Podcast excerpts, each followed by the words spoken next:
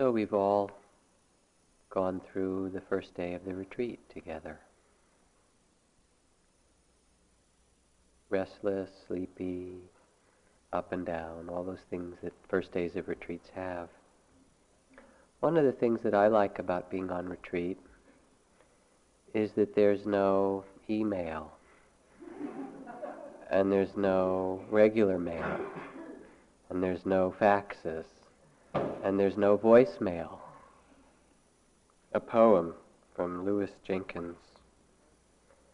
At first, he refused to deliver junk mail because it was stupid, all those deodorant ads, money making ideas, and contests. Then he began to doubt the importance of the other mail he carried. He began to select first class mail randomly for non delivery. After he had finished his mail route each day, he would return home with his handful of letters and put them in the attic. He didn't open them and never looked at them again. It was as if he were an agent of fate, capricious and blind. In the several years before he was caught, friends vanished, certain engagements were broken, marriages failed, business deals fell through. Toward the end, he became more and more bold, deleting houses, then whole blocks from his route. He began to feel he'd been born in the wrong era.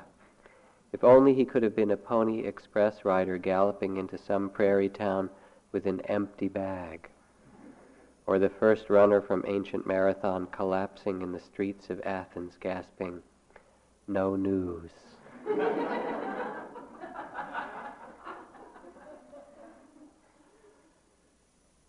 Consider yourself fortunate you've had a day of no news.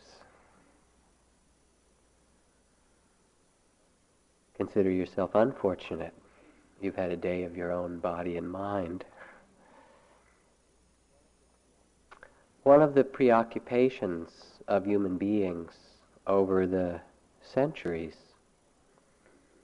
has been to find in this complicated world of human experience that which is sacred or transcendent or timeless that takes us beyond the small sense of self and the small world in which we live and opens us up to something that is vast, universal. And as we undertake this retreat, we jo- join with all these other cultures in this journey of the elder or of the wise women, wise men, of the yogi or the shaman or the healer. And although it takes many forms throughout the world, it is always the same. It is a journey from the mundane world where we live lost on automatic pilot, unconscious in some ways, to discover that which is holy and sacred, and then to return with that or integrate that understanding of the holy and the sacred into our life. And the word holy is the same word as whole, not cut off, not separate from the world, but wise in the midst of all its realms. So here we are on this retreat, the beautiful snow that fell today, walking in the woods, sitting in silence, participating in this same great journey. There are a number of stages or elements of this universal journey. Tonight I'll speak of six of them. The first stage in this journey of discovery is this stage of renunciation. It's not a very popular word in Western culture. But another word for it is disenchantment that it's not a, this is not a put down of our ordinary life, but rather an awakening in the midst of it, even if we have a fine ordinary life. A moment that says, there must be more. There must be more than just going through the rhythm of one's day or one's work or one's family or one's creative projects. There must be something more than this.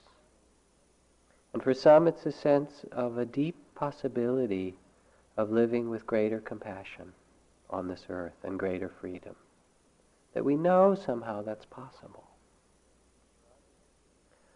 For others, it's looking around and seeing the level of consumerism and desireism in our culture, the kind of ambition that Joseph Campbell spoke of, climbing the ladder only to discover it was against the wrong wall. The level of addiction, of grasping that drives a kind of modern consumer society, so that we're busy all the time getting and having and being better than and not really paying attention to our hearts. And there's a moment of remembering, is this really what I want? Or for some, it's that underlying sadness in the culture, even when we're in a blessed situation, of knowing that while we're in a blessed situation, there's still the Palestinians and the Israelis, and there's still the people of Kosovo, or Rwanda,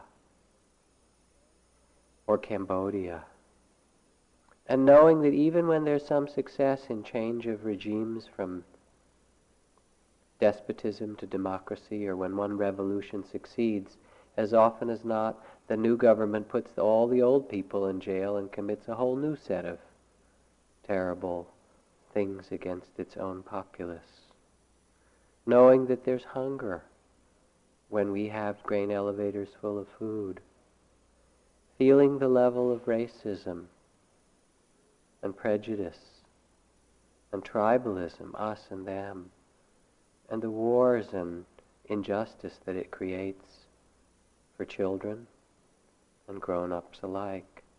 And we carry those with us inside us those truths. All African gorillas, the giant sable antelope, all species of jaguar, the giant armadillo, three species of kangaroo and five of leopard, thirteen species of monkeys, all orangutans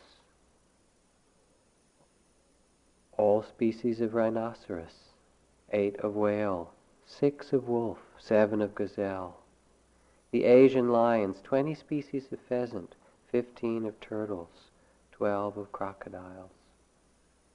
In that much time, they might disappear. And you see pictures of them and tell your grandchildren, yes, that's what a rhinoceros looked like. We carry all of this. And so this renunciation is like a wake up call inside to say this life, with its beauty and its pain, its pleasure and its suffering, it's really very tentative. It must be that there's some meaning, some possibility of awakening in the midst of it. Or maybe it is that we become aware of the awesome power of the great elements. The storm, Hurricane Mitch, that did more damage than any other natural disaster ever recorded in the Western Hemisphere, one storm. Millions of people. We live in a way at the mercy of elephants, of elements that change.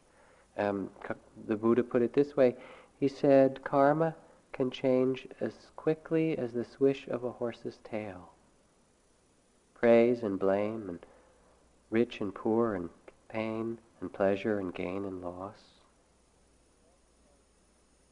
Death is our eternal companion, says Don Juan. It's always to our left, at an arm's length. It has always been watching you, and it always will until the day it taps you. The thing to do when you're impatient is to turn to your left and ask advice from your death. An immense amount of pettiness is dropped if your death makes a gesture to you, or if you catch a glimpse of it, or you just catch the feeling that your companion is there watching you. So somehow, in the heart, in the mind, we sense or hear or know that there must be some other way, something that's possible as humans, beside the common busyness that we know. And the beginning of this is not so much to set out in quest of something, but the opposite. To not do, just to stop, to listen to the stars, to the cosmos, to the forest, to our own hearts, just to begin to listen. What is this? You know the story of Bill Moyers when he was the press secretary for Lyndon Johnson after Kennedy's death. And one day, because Bill Moyers is also a minister, he was saying grace at the lunch table, and from the other end of the table, President Johnson called down and said, Speak up, Bill. I can't hear a damn thing. And Bill replied, I wasn't addressing you, Mr. President.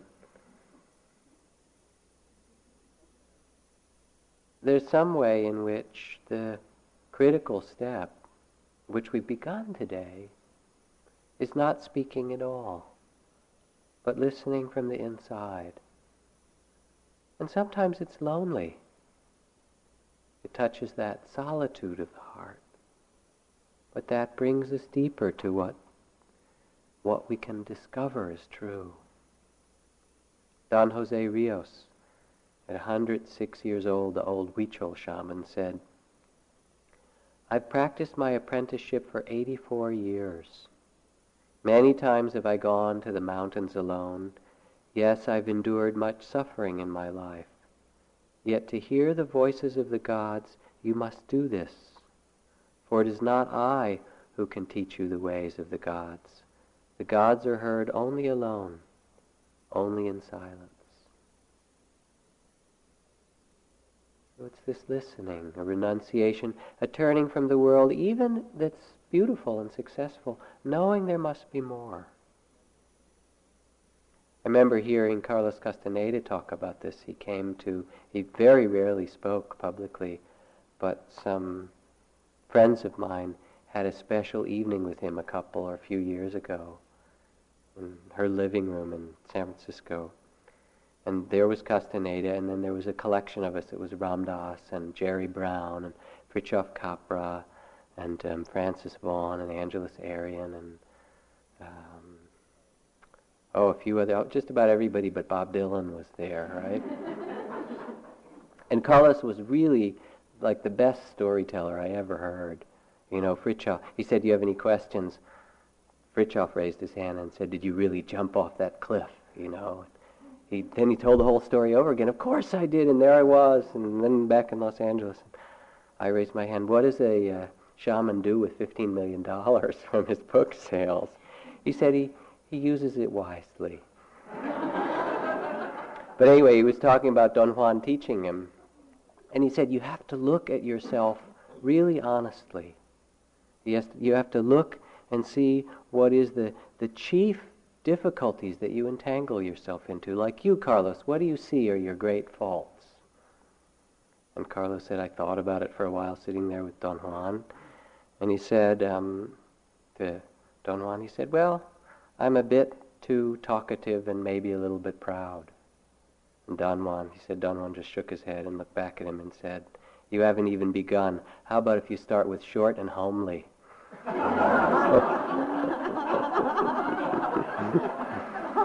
Poor Carlos, yet again.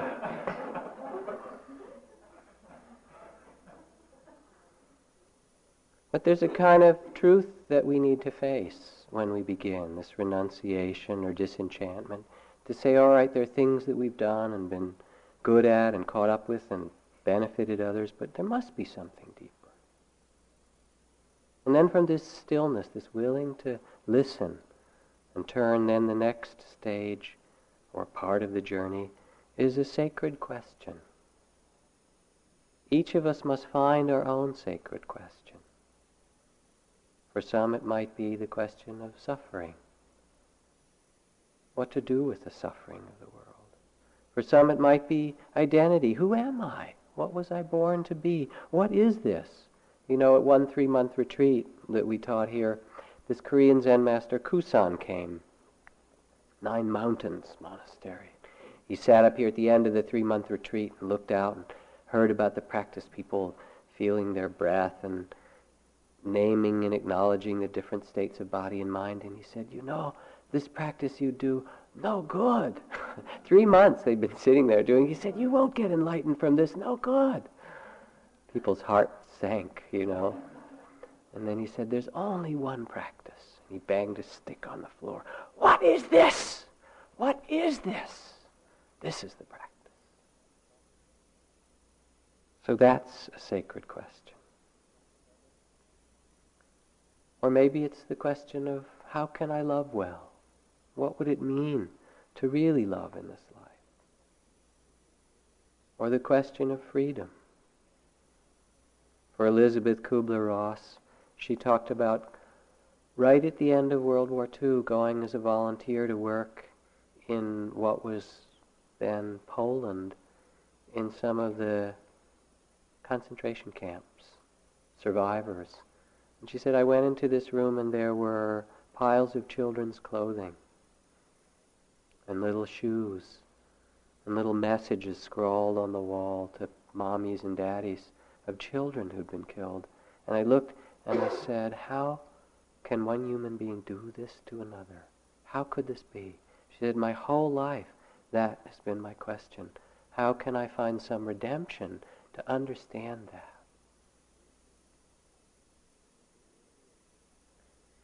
In India, there's a song one hears, the Hindu tradition. The child in the womb sings, Let me remember who I am. And then the first cry after birth, Oh dear, I'm forgetting already.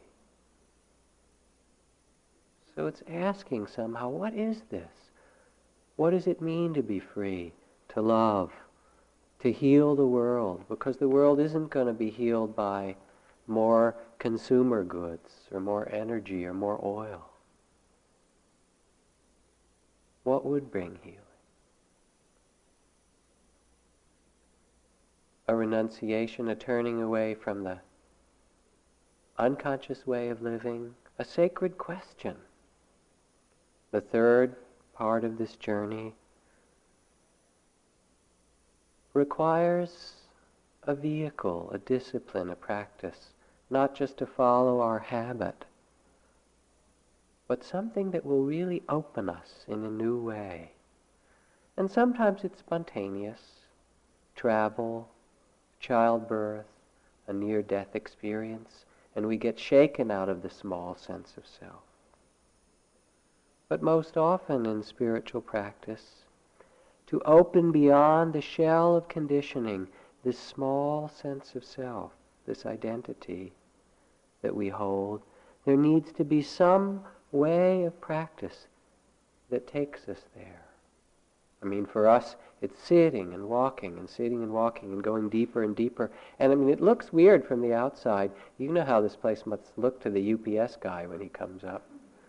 The kids out where I live call it the night of the living dead, right? All these people.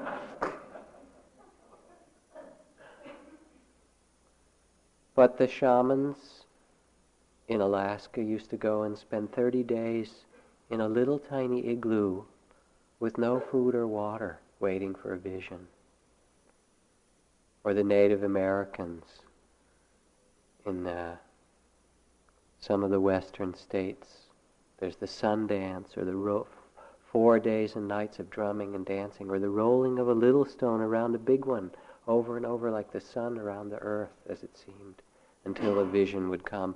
Or prayers and chanting, the temples in Benares Seven days and nights I went into a Krishna temple at the end of this period where people had danced around the altar of Krishna chanting for seven days and nights. Wow, you went in, there was no roof on this place. It was just light pouring in. It was fantastic.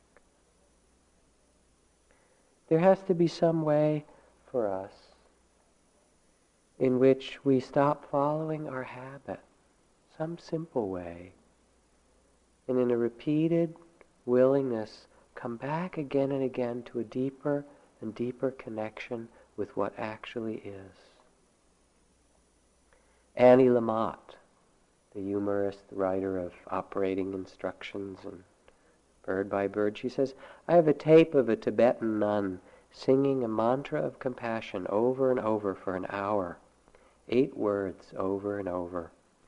And every line feels different, feels cared about and experienced as she is singing. You never once have the sense that she's glancing down at her watch thinking, Jesus Christ, it's only been 15 minutes. 45, 45 minutes later, she's still singing each line distinctly, word by word, until the last word is sung. Mostly things are not that simple and pure, with attention to each syllable as life sings itself. But that kind of attention is the prize. Gandhi spoke of it as blessed monotony. Chogyam Trungpa called meditation manual labor. And it can be there in parenting when your kids are sick and crying and you just have to do it over and over and care for them. It can be there in a whole lot of circumstances when we give ourselves to it so fully again and again that it demands that we get bigger, that we let go of this small self and feel something greater. So simple. Listen to Mother Teresa. I never look at the masses as my responsibility. I look at the individual. I can only love one person at a time. I can feed only one person at a time. Just one. Just one. So you begin. I begin. I picked up one person. Maybe if I didn't pick up that one person, I wouldn't have picked up 42,000. The whole work is only a drop in the ocean. But if I didn't put the drop in, the ocean would be one drop less. Same thing for you, same thing in your family, in your community, wherever you go. You just begin one, one, one.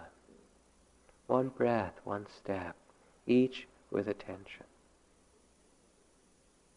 And traditionally, the tales of the lineage of the elders, this is Theravada, which means the, this is the practice of the elders from our lineage of the elders, they talk about bravery and courage, of going out into the dark forest where there were tigers, and wild animals, and facing the storms and hot sun and rain and flies and all the insects and so forth.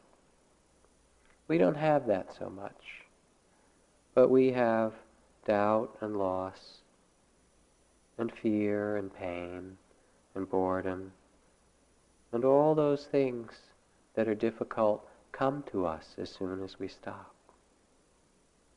They're right here with us. All those great and difficult forces. Only as a warrior, says Don Juan, can one withstand the path of knowledge. For a spiritual warrior, everything that comes is a challenge, while for an ordinary person, it's only a blessing or a curse. For a spiritual warrior, there are only challenges, and challenges cannot possibly be good or bad. Challenges are simply challenges. We breathe and come back to our breath and notice is it long or short, subtle. When it gets subtle, can we feel still that subtle life breath? A thousand times, like that Tibetan nun, coming back over and over deepening for a moment again the sense of presence. And the storms of our mind and the difficulties and the pains, they come and they wash over us, and then again another breath and another. It's like Gandhi said, I have only three enemies. My favorite enemy, the one most easily influenced for the better, is the entire British Empire. My second enemy, far more difficult, is the Indian people. You would understand that if you have traveled in India. But my most formidable opponent is a man named Mohandas K. Gandhi. With him, I seem to have very little influence. In this quality of discipline or practice, you could call it the practice of bravery, of extending the capacity of the heart. I think of being with this friend who was dying in the AIDS epidemic, and we would just chant together and breathe together. Even when I couldn't be with him, I'd call him on the phone and I'd say, All right, let me hear your breath. And we'd just breathe for a while and we'd chant. To be that present. Or a friend who, during the first bombing of Iraq and the second bombing of Iraq, and again the third bombing, but the first war, which lasted, as you know, for at least some weeks, went and sat in the middle of the town square with a big sign that said, Make peace on earth. And people threw things at her, and she took her zafu. People yelled at her, some people cheered her on, and others were really angry at her. And she simply went every day and sat there. As somebody, Wes Nisker, who's a fellow teacher and friend, said on a news broadcast that he does periodically in San Francisco. He said, Our poor president is being becoming impeached for making love, not war. oh, I wasn't going to talk about that. That's right. There's a kind of bravery that's asked if we're to open. And it's the bravery not of force, but the bravery to bring the greatness of our heart to this whole of our human life, whatever it happens to be. Martin Luther King Jr., I love this passage. We will match your capacity to inflict suffering with our capacity to endure suffering. We will meet your physical force with soul force. We will not hate you but we cannot in all good conscience obey your unjust laws. We will soon wear you down by our capacity to suffer, and in winning our freedom, we will so appeal to your heart and conscience that we will win your freedom as well. Soul force, he calls it. That willingness to give ourselves to something greater over and over and let it open us. Anything we do with that wholeheartedness becomes a joy. And think about it in your life, what you've done really wholeheartedly.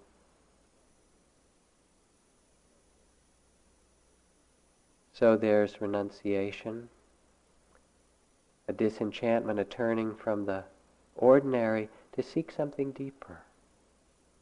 There's a sacred question that we each find in ourselves. And then there's the willingness to give ourselves to some discipline or practice, some vehicle for opening us beyond the small sense of self. And then what comes in the next stage is Mara. Anyone who undertakes a genuine practice as an artist or writer, in meditation, or marriage, or parenting, in a business enterprise or athletics, something that you give yourself to as a practice over and over, Mara will come to visit. And Mara, in the tradition of the elders, is the name for the personification, for the God, the fellow who represents all the forces of difficulty and evil. It's inevitable. Go ahead Light your candles, burn your incense, ring your bells, and call out to the gods. But watch out, because the gods will come, and they will put you on their anvil and fire up their forge, and beat you and beat you until they turn brass into pure gold. From a Hindu teacher. It's kind of amazing. The Buddha sat under the Bodhi tree, and Mara came in the form of temptation and difficulty and so forth. 2,500 and so many years ago, as the story is told. You sit down here at IMS, halfway around the world, many centuries later, close your eyes, begin to meditate, and what happens? Mara appears. Fantastic. Faster than light. Here we are again. Mara comes in a thousand different forms. You know this poem from Kabir. He writes,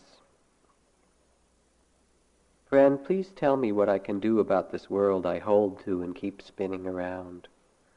I gave up sewn clothes and wore a robe, but I noticed one day how well woven was the cloth. So I bought some burlap. You know this poem from Kabir. He writes, Friend, please tell me what I can do about this world I hold to and keep spinning around. I gave up sewn clothes and wore a robe, but I noticed one day how well woven was the cloth. So I bought some burlap, but I still throw it elegantly over my left shoulder. I pulled back my sexual longings, and now I discover that I'm angry a lot. I gave up rage, and now I notice that I'm greedy all day. I work hard at dissolving the greed, and now I'm proud of myself. When the mind wants to break its links with the world, it still holds on to the next thing. So this is Mara. And you find it when you undertake a genuine practice. You hit all the resistances and the things that prevent this opening, the beliefs and the attachments. And sometimes Mara comes in the form of temptation, wanting to be comfortable. If only I could have this. The fantasy, the imagining what's not what's here is not good enough. There must be some other better way for me to do this, for the retreat to happen. A couple of years ago, I was teaching a retreat, and somebody had a lot of difficulty with their walking meditation. And I tried to give them some instructions that might make it more alive, interesting for them. But it still didn't work. They said, Do you have anything else? I said, Sure. There's a simple solution. You have a lot of resistance to walking. The way to really deepen it and find out what's going on is to stop sitting and do a whole day of just walking. Oh, they moaned. How about half a day? Little bargaining there. All right. So I got this note Dear Jack, long walking meditation all morning, assignment completed, thank you. Now I can meditate while moving. I thought I might discover why I've been so resistant to it, but no, circumstances taught me something else instead.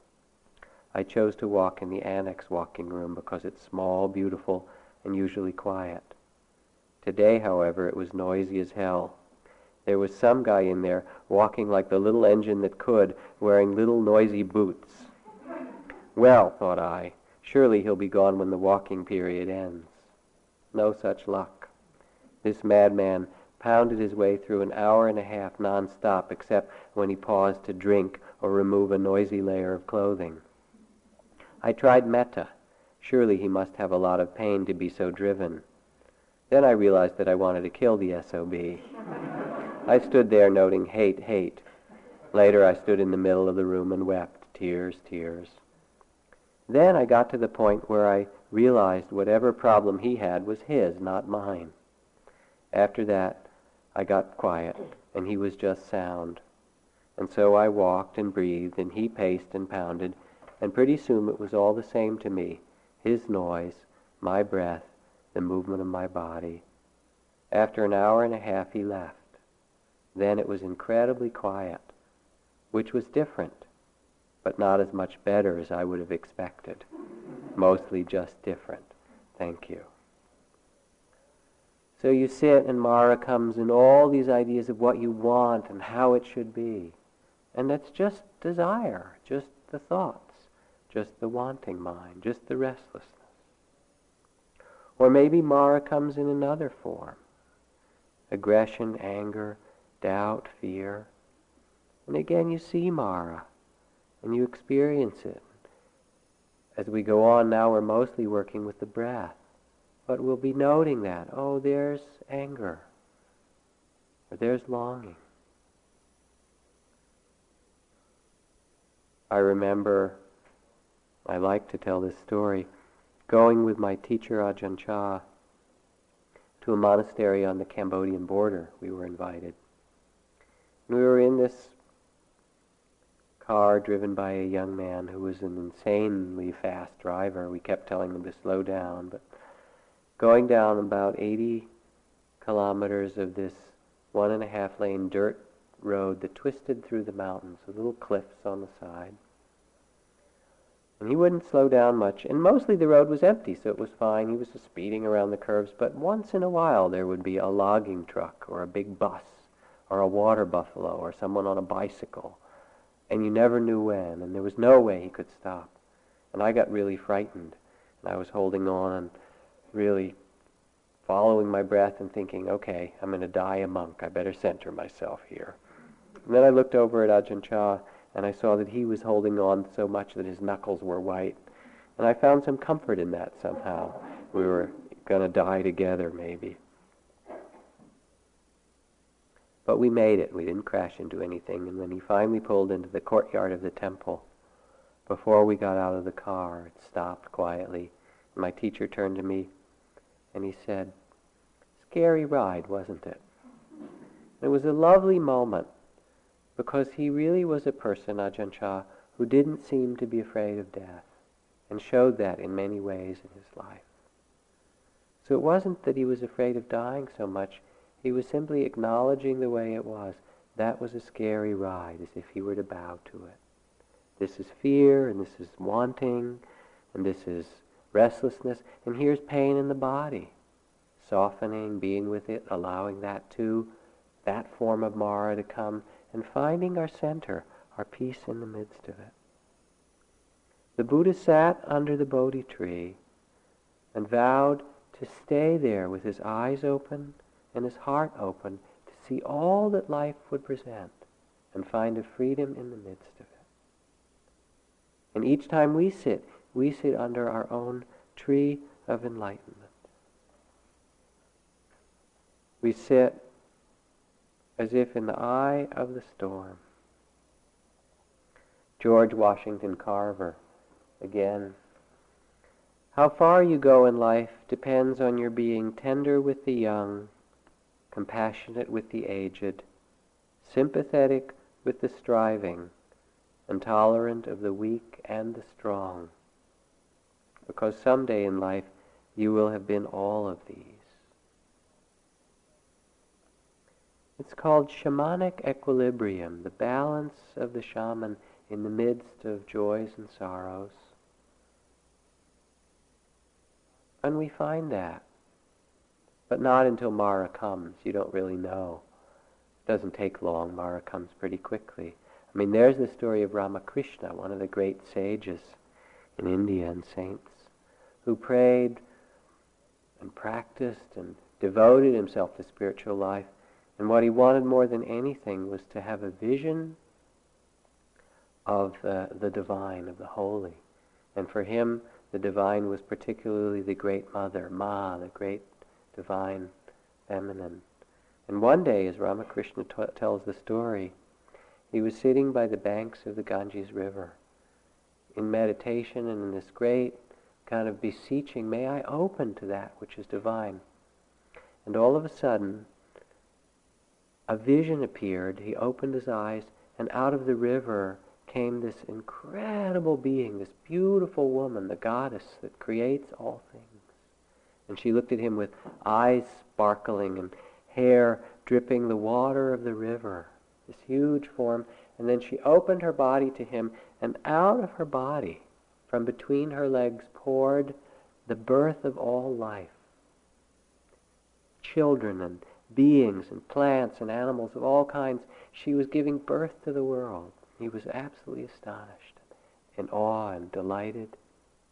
And then she looked him in the eye and reached down and picked up a handful of babies and put them in her mouth and began to chew on them, and the blood ran down her lips and across her breasts, and she looked him in the eye, and then sank back down beneath the waves in the river Ganges.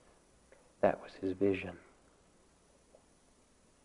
If you sit, you will encounter it all. Beauty, evil, joy and sorrow, praise and blame. It's all there. And it's a great task to sit and open ourselves as a Buddha to what this human life gives us. And in bringing awareness to it, to all of life, there comes a profound healing. The healing arises when we do not put anything out of our heart. When we sit, we see it in ourselves, our loneliness and grief, our fear, all the things that we've run from. The forces in us as in the world that create suffering, greed, hatred, delusion, prejudice. The pains in the body, the struggles in the heart. And what we're asked is to find a new way to touch and to hold all of that. From Chogyam Trungpa Rinpoche, who says, When you awaken your heart, you find to your surprise that your heart is empty. You find that you look into outer space you put your hand through your rib cage and feel for the awakened heart, there's nothing there but tenderness. You feel sore and soft. And if you open your eyes to the rest of the world, you feel tremendous sadness. This sadness doesn't come from being mistreated. You don't feel sad because someone has insulted you or because you feel impoverished. Rather, this experience of sadness is unconditioned. It occurs because your heart is completely open, exposed. It is like pure raw meat. Even if a mosquito lands on it, you feel so touched. It is this genuine heart, tender heart, that has the power, and only this, that has the power to heal the world. You know, in Tibetan Buddhist practice, one prays for difficulties and sufferings. May I be granted appropriate hardships so that the true heart of compassion can awaken in me. And through this practice and the willingness to be present and mindful and open, we learn an alchemical transformation to turn Mara or lead into gold through patience and openness and presence.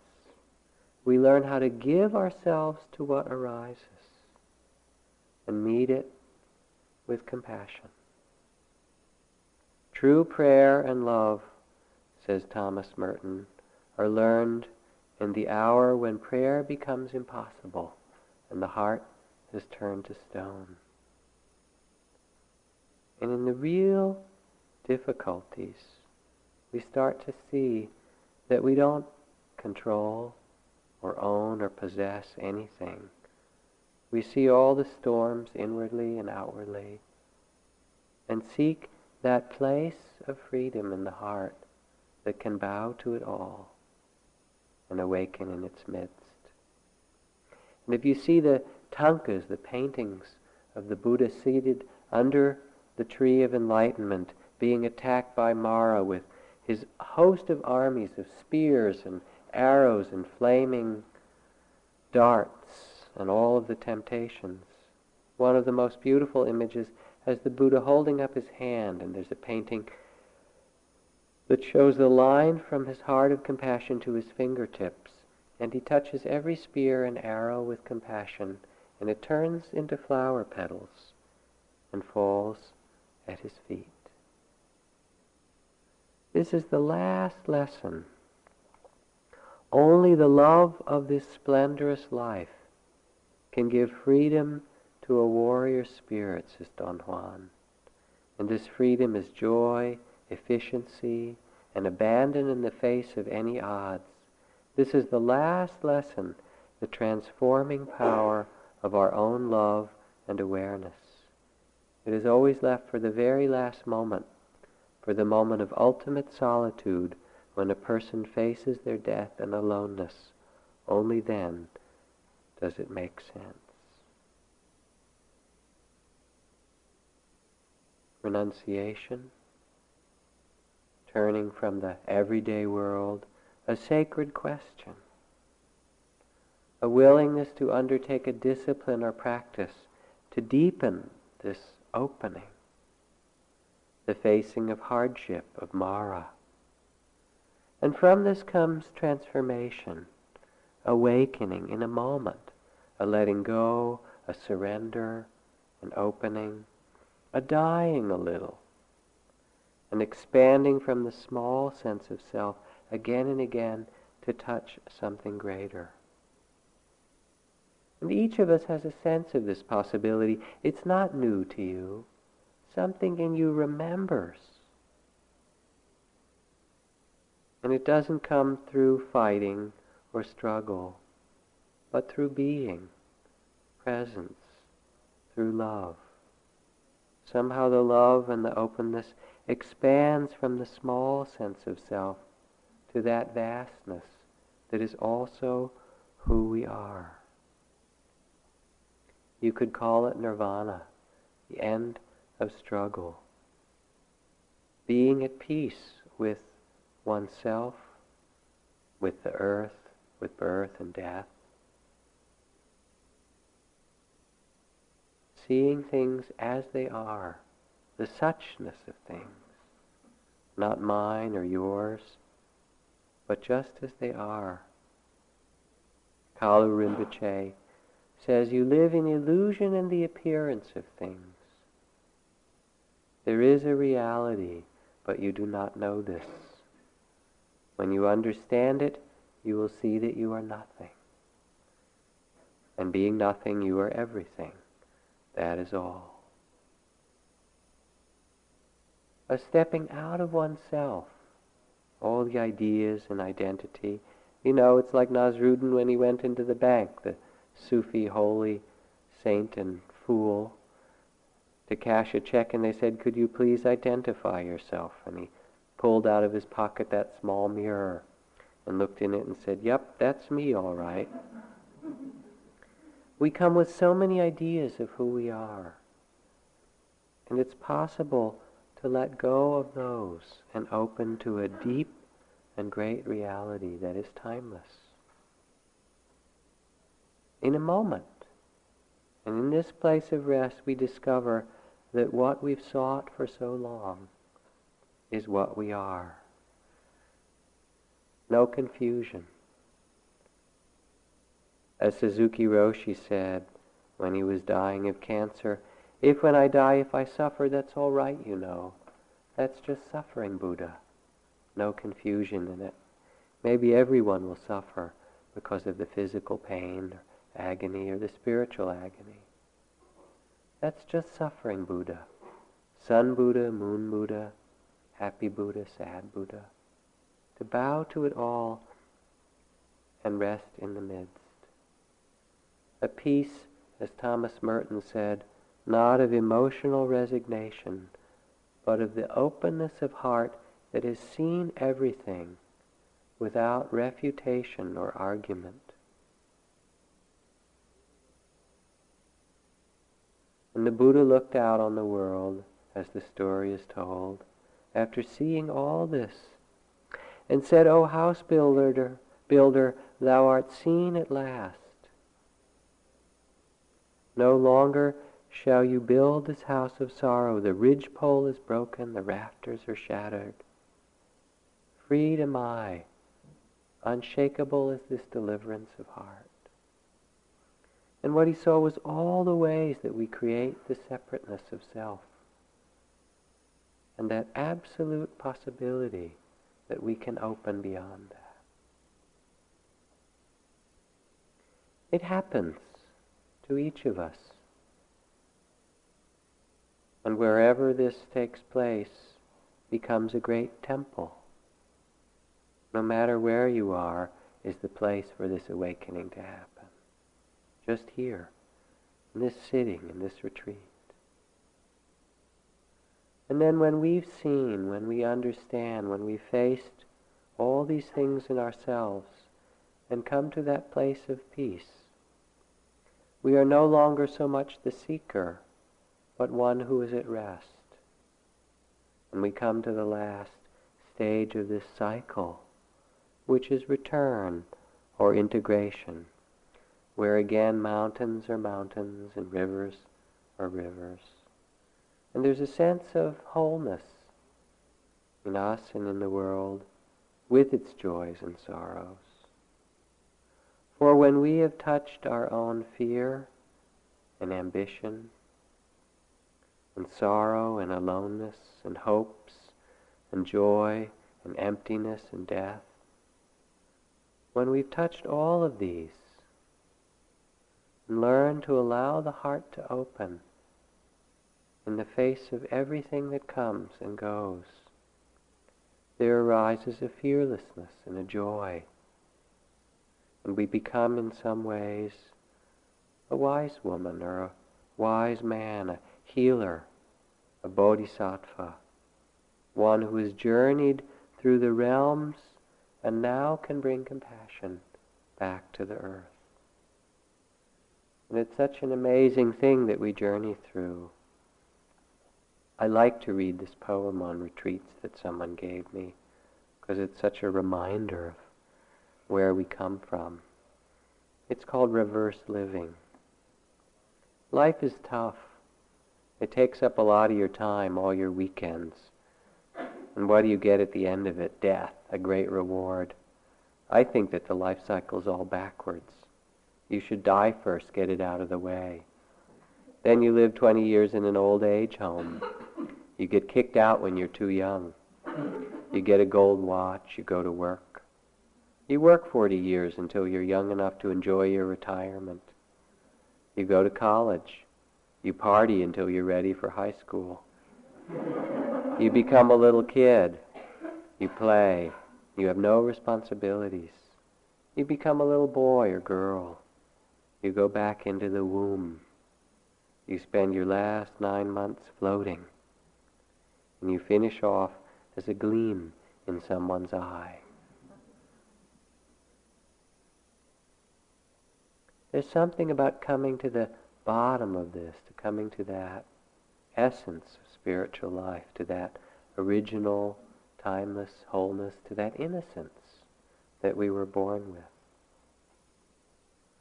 And then we return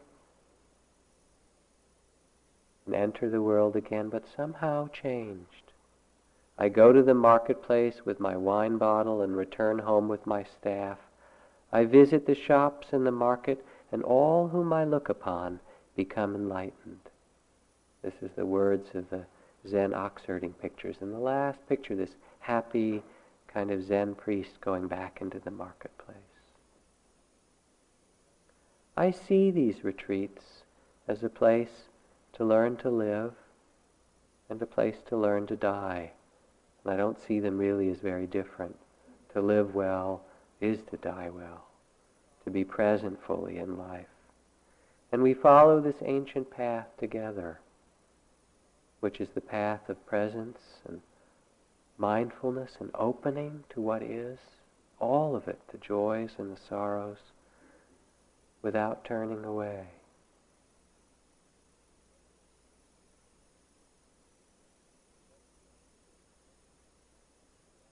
just as if, O monks, one who was faring through the forest, through the great woods, should see an ancient path, said the Buddha, an ancient road traversed by people of former days. Even so have I seen an ancient path, an ancient road traversed by the rightly enlightened ones of former times. And it's to this possibility that we are invited to the sure heart's release.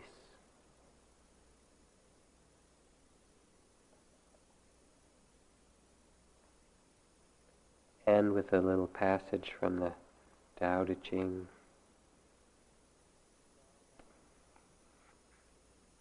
The Tao has just three things to teach simplicity, patience, compassion. These three are your greatest treasures.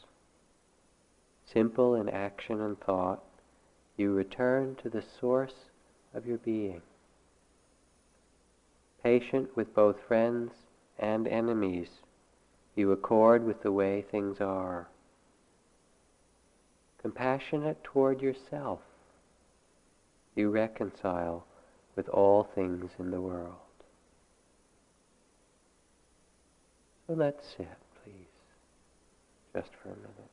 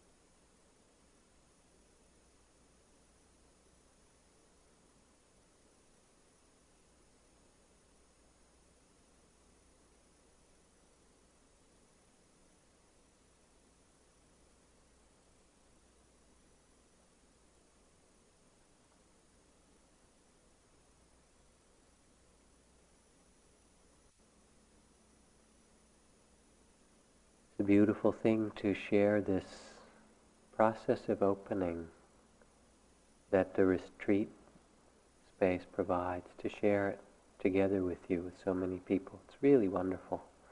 So I thank you and encourage you to really give yourself to this process.